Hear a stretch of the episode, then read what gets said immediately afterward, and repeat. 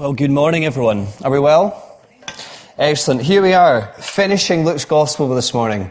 Cannot wait to see um, what God has to teach us as we finish um, this Gospel together. So why don't you turn to Luke chapter 24 and those verses that Alice just read for us a moment ago. And just before we get stuck in, why don't we just still our hearts and let's commit this time that we have studying God's precious word to Him. Why don't we pray? Heavenly Father, we want to take time and, and still ourselves now and just take stock of the fact that there is simply none like you, that you have no equal. Father, that you are the unparalleled one. And we ask this morning, Father, that you would help us by your Spirit grasp something more of your incomparable greatness. Father, would you blow our minds this morning as we turn to your word? We pray through Jesus' precious name. Amen. So to begin, I thought we'd um, play a little game called Guess the Flag. In fact, there's only one flag, so it's not much of a game. What's the flag? India. India. Put your hands up. Have you ever been to India? wow, we're a well-travelled congregation. Excellent. How did we get to India? He says as number one rule of public speaking, you've got to be pretty confident what the answer is coming back. So how did you get to India? Anybody? In a plane. Yeah? In a plane? Let me tell you the story of a man who traveled to India from England in 1871 and he took the boat. Okay? This is what he writes in his, in his diary. The seasickness and the smell of the ship made me feel very miserable. Added to that, the prospect of leaving all the comforts and communion of the saints in England, to go forth to an unknown land, to endure such illness and misery with ungodly men for so many months weighed heavy on my spirits. My heart was almost ready to break. So those are the words of a man called Henry Martyn. Henry Martyn brought up in a well-to-do family, sent to one of the finest grammar schools that England has to offer, so well does he do at school that at the age of 16, he's offered a place at Cambridge to study maths. And so well did he do at Cambridge while he studied maths that he graduated top of his year with the highest honours. So here's a guy in his early 20s and the world is at his feet. He can do anything he wants. The world is at his feet. But while he was at university, Henry Martyn became a Christian. And he set his heart on being a missionary because in his heart was a fire for the people of India. So he sets about dedicating himself to the task of translating the New Testament into Arabic, into Persian, and into Hindustani, the three major languages of the Muslim world of India that he was about to step into. Embraces a life of no thrills, opposition, rejection, sickness, and at times loneliness. Now you can imagine that is miles away from the life he has left behind in England. Now here's the question I hope you're asking, I think you're asking at this point. It's the question that's been on my mind ever since I read about this man, Henry Martyn, this week. Why would anyone do that? Yeah? What would possess a person to give it all up and travel to a, a foreign land not knowing what's going to happen to him. What, possesses a person to do that? Especially Henry Martyn. He dies at the age of 31. Presumably that's the question that Theophilus, remember the man that Luke is writing for, he is asking himself as he looks out and he observes the early church in action. So he looks out and he sees men and women who have been with Jesus, living radically different lives, giving themselves for the cause of telling others about Jesus and very much counting the cost for doing so. Why would anyone want to do that? I'll Be honest to say, it's the question that as I see some of you guys in action, that I ask myself. So as I see teens, as I hear about teens standing tall for Jesus at school, of students saying no to temptation and yes to sexual purity, speaking for Jesus at great cost to their reputation and popularity, of workers giving up some of their income, giving up some of that precious free time to come and serve the church of people approaching retirement age and while the rest of the watching world thinks holiday home, south of France, kick it back, it's my time, you think, how can I best serve God with this spare time that I have in this new season of my life? Why would anybody want to do that? Well, these verses in Luke give us the answer. People do it because they have bought into God's mission. They bought into God's mission. The three words at verse 47, to all nations. To all nations, that God, through his people, is intent on getting the whole gospel to the whole world. The people in our country, the people in our city, the people on our streets, the people in our stairwells, the people in our families, the people in our workplaces, the people in our social circles, God's heart, His desire is that they would repent of their sin through Jesus come to know Him. That's His heart. So here's the question I want to ask us as a church this morning, all of us here together as one body, is have we synced ourselves with God's mission? Are we synced? It's a question this morning that we, we want to think about as we travel through these verses. That perhaps you're sitting there and you're thinking to yourself, why should I sync myself with God's mission? Why should I do that? Why should I give up things, die to myself, and live for Jesus? Why should I do that? Well, as we zoom in on these first disciples, and as Luke shows us in these verses the truths, the convictions that have captured their hearts, let's let Luke give us three reasons why we should buy into God's mission. Three reasons. Are you ready for these? Something, anything. Give me something. Yeah? Ready for these? Here's reason number one, verses 36 to 43 if you've got it there. The Son is living. The Son is living. We pick it up at verse 36. Disciples, what are they doing? They're talking. Talking. What are they talking about? The news of verse 34. That it's true. Jesus is risen. And all of a sudden, in an instant, Jesus is standing with them. How do they feel? Look at some of the adjectives that Luke uses here. How are they using? How are they feeling? Frightened. How are they feeling? Startled. What do they think they've seen? A ghost, a spirit. This is what they think they've seen. Are they hallucinating? Has the hysteria of the moment, has it taken over their senses? But they've no need to panic. Jesus speaks. And here's what Luke wants us to see about Jesus. That he is no ghost. They have not clasped eyes on Casper. This is no spirit that they're seeing. This is the physically risen Jesus. And I love here how Luke, remember the good doctor? He slips into doctor mode. Follow with me. Look how he appeals to the senses here as he shows us how Jesus spoke to the disciples, to the sight. Look at the words. Look, see. He showed them. They watched him eat. To the hearing. He said. They clearly heard. To the touch. Touch my hands and my feet. They gave him to the smell. Broiled fish. Now that sounds like something Gollum out of Lord of the Rings would eat, doesn't it? But it is actually cooked and seasoned fish. Sight, hearing, touch, smell, the senses confirm what they thought was true. Now what is it we always say when something seems too good to be true? What's that phrase? Pinch me. Pinch me because we want our senses to tell us that what we think is happening is really happening. Pains me to say, if you're a, a, Liverpool or Manchester United fan, you've probably uttered those words this week. And if you're a Manchester City fan, you probably uttered them as well, but for very different reasons. Pinch me. Am I making this up? Is it really happening? That's what Luke is doing here. The disciples weren't dreaming.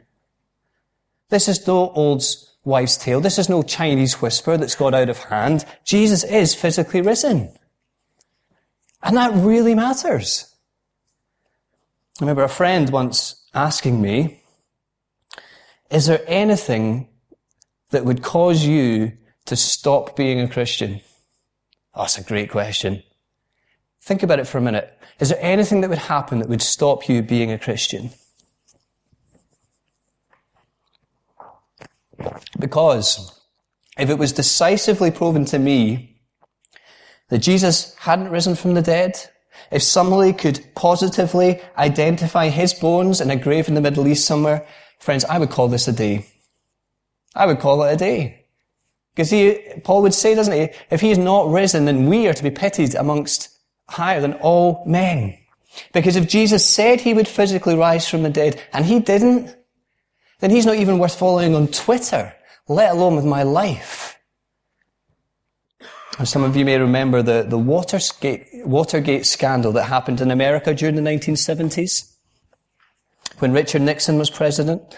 Well, one of the men at the heart of it was called Charles Colson. He was a member of the president's cabinet. And amazingly, it's amazing how God works, isn't it? That in the midst of this scandal, Charles Colson became a Christian. And here's why he became a Christian. He said this, I know the resurrection to be a fact, and Watergate proved it to me.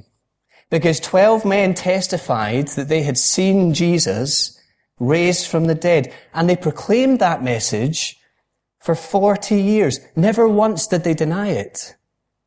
Everyone was beaten, tortured, stoned, and put in prison. They would not have endured that if it were not true.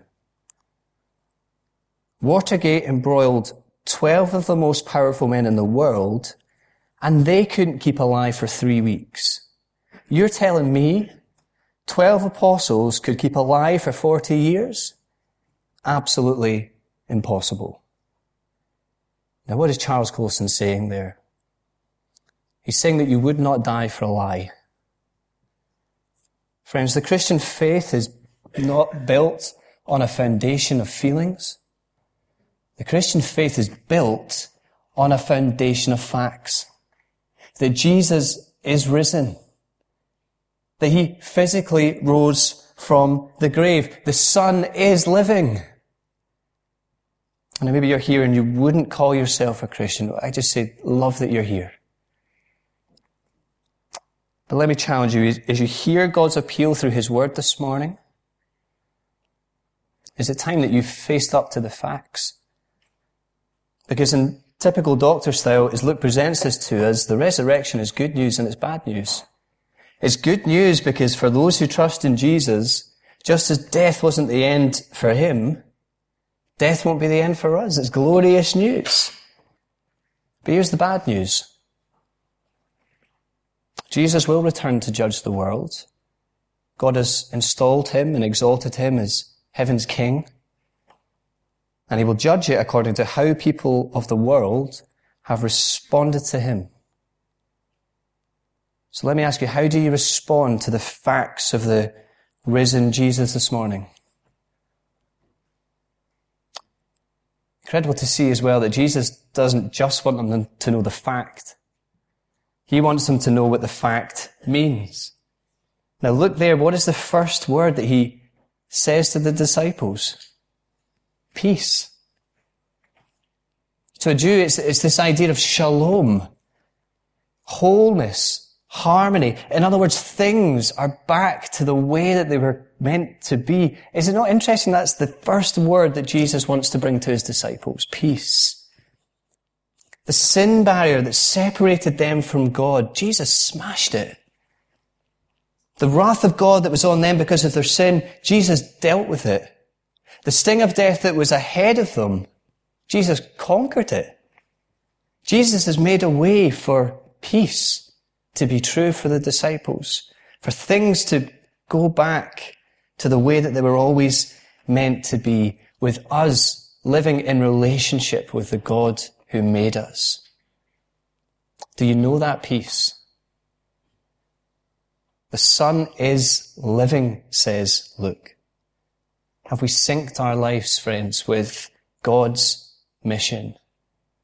Reason number two, verses 44 to 49. The Son is living. Second reason, the Spirit is helping. Verse 44, Jesus takes his disciples on the shortest but the most mind-blowing, Bible study ever. Two aspects to this Bible study. Firstly, he takes them back. What does he say? This is what I told you would happen. And you can give him that because we've seen it repeatedly through this gospel that Jesus has said time and time again that this would happen, that he would be handed over, that he would die, that he would rise. But you see, what's happened over the past few days is much bigger than that. The roots of this plan don't just extend to the last three years. Actually, the plot line of God's redemptive story is a plan that was conceived in eternity past. The plan, God's plan, and this is awesome, that all nations on the earth would be blessed. And how would God accomplish that? Well, see Jesus say that everything in the Old Testament, the law of Moses, the prophets, the Psalms, they were all speaking about who? Him. They were all speaking about and pointing to Christ. Now, our little girl Chloe's favourite film in the moment is Paddington 2. Anyone seen Paddington 2? No? Few hands. Gordon has seen it. Gordon has seen it. Few hands here. Now, I'm just glad that Frozen seems to have been frozen for the time being, but she's really into Paddington 2. Watched it so many times. Now, it's a kid's film, so the plot line is not massively complicated, but it's one of those ones that the first time you watch it and you see how it ends, you're left thinking to yourself, oh, that's why, and that's how the bad guy managed to do it. Every time I've subsequently rewatched it with her because I know the ending, part of the story that seems so incidental, now all of a sudden becomes, oh, it's really important. That's why that connection mattered. That's why that line mattered. That's why that friend speaking to that friend mattered. Even more the third time, even more the fourth time, and believe you me, even more the tenth time that happened. It's like that with the Bible. Because I know how it, it ends, as it were. Because I know God's good promises find their fulfillment in Jesus. See, when I go back and read my Old Testament, I see the clues that were there all along. That's why that mattered. Oh, I get it now that, that Jesus is the promised serpent crusher of Genesis 3. I get it. I'd never seen it before. Oh, I see now that Jesus is the suffering servant that Isaiah was speaking about in Isaiah 53. Oh, that's right. Jesus is God's exalted and installed king that David speaks about in Psalm 2. I'd never seen that before. We've got a children's Bible by Sally Lloyd Jones called the Jesus Storybook Bible that we read sometimes with the girls. You know, the strap line that's on that front cover. Every story whispers his name. Every story whispers his name. It's exactly what Jesus is saying. And he opens their minds to, to understand it. They get it, they see it, they love it, that Jesus was no random carpenter who kicked up in the Middle East and did some neat tricks, taught some moral lessons. He is God's Messiah. He is God's Son. He is the one in whom God's plan to unite all things in heaven and earth centers. Jesus takes them back. It was all pointed to me. It was all pointed to this moment, and Jesus takes them forward. And he gives them a big vision for a big mission. That God, beginning with them as they witness to the risen Jesus, is going to declare his glory to all the nations. Now remember that there's only something like 120 of them at this point probably something like the size of this room here this morning. And they have got to go to the world. 120 of them have got to go to the nations. Talk about feeling out your depth.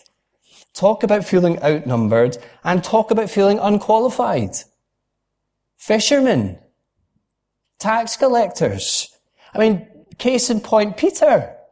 He's just denied Jesus three times. If I were to pick my dream team of disciples to go on this mission, he would not even make the bench. But Jesus says, this gospel, the news about me that I am risen, what the Father has done is going to all nations, starting with you as you witness for me. Through these ordinary people, God is going to accomplish extraordinary things. And I'll be honest and say that massively comforts me. Because there are very rarely moments that go by that I do not feel ordinary. And God is going to accomplish extraordinary things. I feel very ordinary. I feel very unqualified, but God uses unqualified, unspectacular people to accomplish extraordinary things. But how does he do that? Verse 49, because he will provide the power. God will give his people his promised spirit, who will empower them for this mission of making Jesus known throughout the whole world. And it's incredible because it's with the Spirit's power that as we turn to Luke's sequel, as we turn to the book of Acts, we see Peter filled with the Spirit and he's a different man. He is a different man. Whereas before he didn't want anyone to know that he was associated with Jesus, now he wants the world to know. Whereas before he was scared of a little servant girl, now he's standing in front of councils, tons of people, and he's telling them about Jesus. There is no explanation for that other than the Spirit. Remember when I was young, M People had this song, Search for the Hero Inside Themselves. Peter has not done that. Because there was no hero inside Peter, and there's no hero inside me. There is no explanation for this other than God's Spirit. God's Spirit, the third person of the Godhead, sent to live in the hearts of every single one of God's people with the job of helping us glorify Jesus, putting Him in the spotlight, and living lives that display and proclaim His greatness to the watching world. As through His Spirit, God transforms His people, God equips His people, God empowers His people to carry out His mission of making His name known to the nations. You know, Alex and I went out for dinner last night, and just before we were ready to go, we had our coats. The waitress turns around to us and says, that classic line, any other plans for the weekend? And I'm thinking to myself in the back of my head, it's, it's 10 o'clock and it's late. It's 10 o'clock. We've got a babysitter at home who we need to get back for. Maybe I could just dodge this one. But then I remembered what I've been studying all week. That God has given me His Spirit to carry out His mission.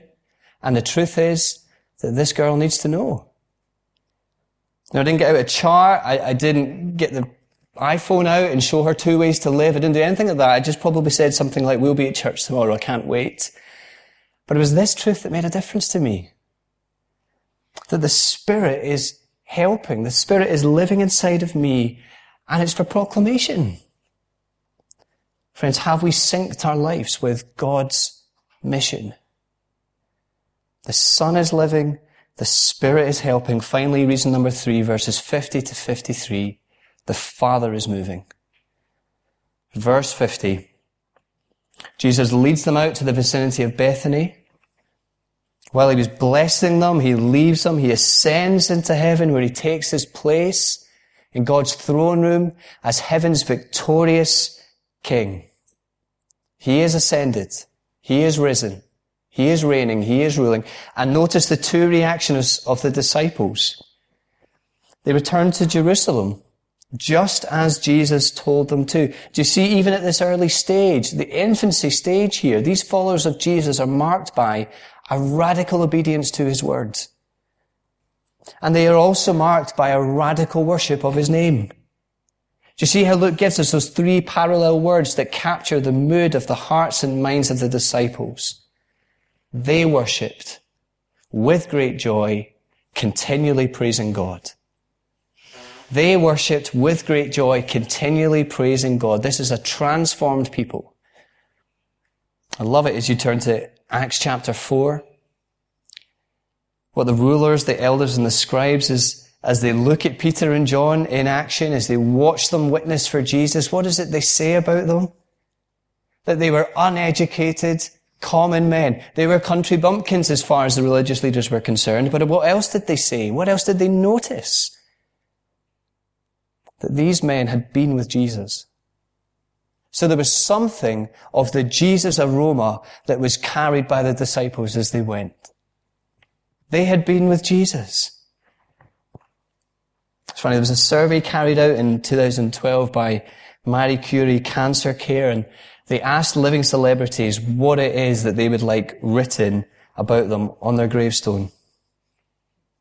Here's my favourite, Louis Theroux. He said, So now do you finally believe that I've got man flu? Like that. But here's my question for you. What is it that you would like written about you in your gravestone? I was thinking on it this week. What would people say about me? Minister, husband, father, Airdrie fan, some of them more important than others, but probably something like that.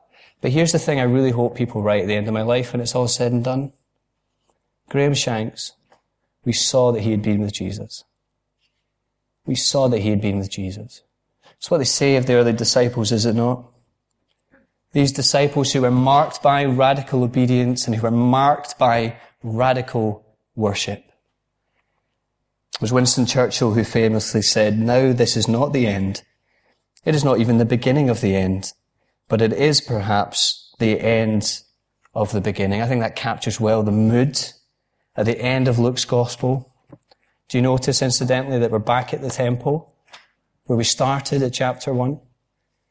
And you have to say that there's such a sense of anticipation as we finish this gospel. There's such a sense of expectation at verse 53 that God is moving, that God is fulfilling his desire to see the nations come to worship Him. This is God's plan, the anticipation. Do you feel it? That this is going forward. This is what's going to happen. These 120 people taking on the world. And it is His mission. He is the one who raised Jesus from the dead. He is the one who sent His Spirit to live inside the, the hearts of His people. He is the one who is longing for his name to be glorified the world over as God transforms men and women from being his enemies into being his worshippers. This is God's mission. And let's be quite honest, he does not need me for that. He does not need you for that. But is it not mind blowing that God in his grace, as he transforms us more into the image of Christ, that he would use us to glorify his name throughout the world? Somebody once asked Henry Martyn why he did what he did. Why would anything do something like that? Why would somebody leave behind the comforts of England, those green, green pastures? And why would they sail for India for a life of hardship? Here's what he said. The Spirit of Christ is the Spirit of missions. The nearer we get to Him, the more intensely missionary we become. I see no business in life but the work of Christ. The missionary heart of Henry Martyn. And I asked those at the beginning of those who'd been to India to raise their hands. Let's slightly change the angle. As we finish, put your hands up if you're from Europe. A few of us here this morning. Put your hands up if you're from Africa. You look around here, we're in church, it's okay. Put your hands up if you're from North America. Okay, put your hands up if you're from South America. I didn't see any polar bears coming in this morning, so I was going to go Antarctica as well, but I think not. Put your hands up lastly if you're from Asia. You see it? What God is doing? Every single, so we didn't do, we did not do Australasia. Anybody here from Australia? New Zealand? Anybody like that? Okay, we didn't quite get the full suite. But do you see what God is doing? Do you see what God has done? This tiny little microcosm of people in Edinburgh who have gathered here this morning. Here we are representing the world. Do you see how God is committed to his plan of the whole gospel going to the whole world? Do you see how God is committed to his plan of blessing the nations through his people? How incredible is that? That what started here with 120 people in a city in the Middle East, and here is God today moving the world over through his gospel as he gathers worshippers around the globe for himself. Is this not incredible? This is where we are as we end Luke's gospel. And this is what we see as we come to the words of Revelation chapter 7.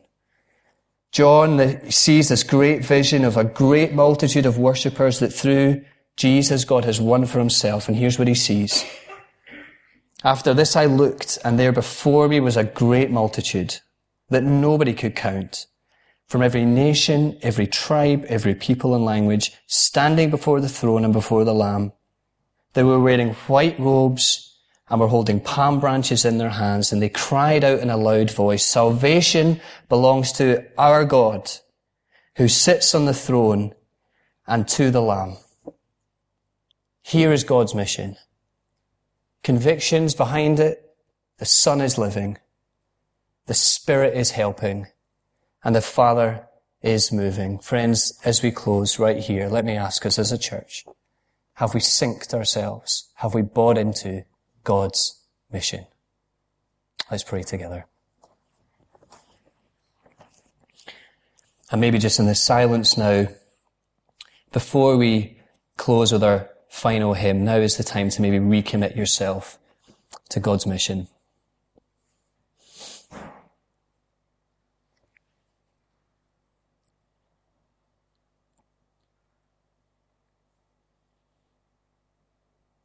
Father in heaven, hallowed be your name. Thank you for the time that we've been able to spend in Luke's gospel over this last while, just reading for ourselves about the incomparable greatness of your son Jesus. Would you help us this morning, knowing that you have not left us on our own to figure this out, that you've given us your spirit, would you help us this morning to sync our lives with your mission and with your cause. The cause that you have of winning men and women, boys and girls around this planet, around this globe to yourself, creating this people who worship you forever. Father, you are great. And we pray that you be with us this week because we ask in Jesus' precious name. Amen.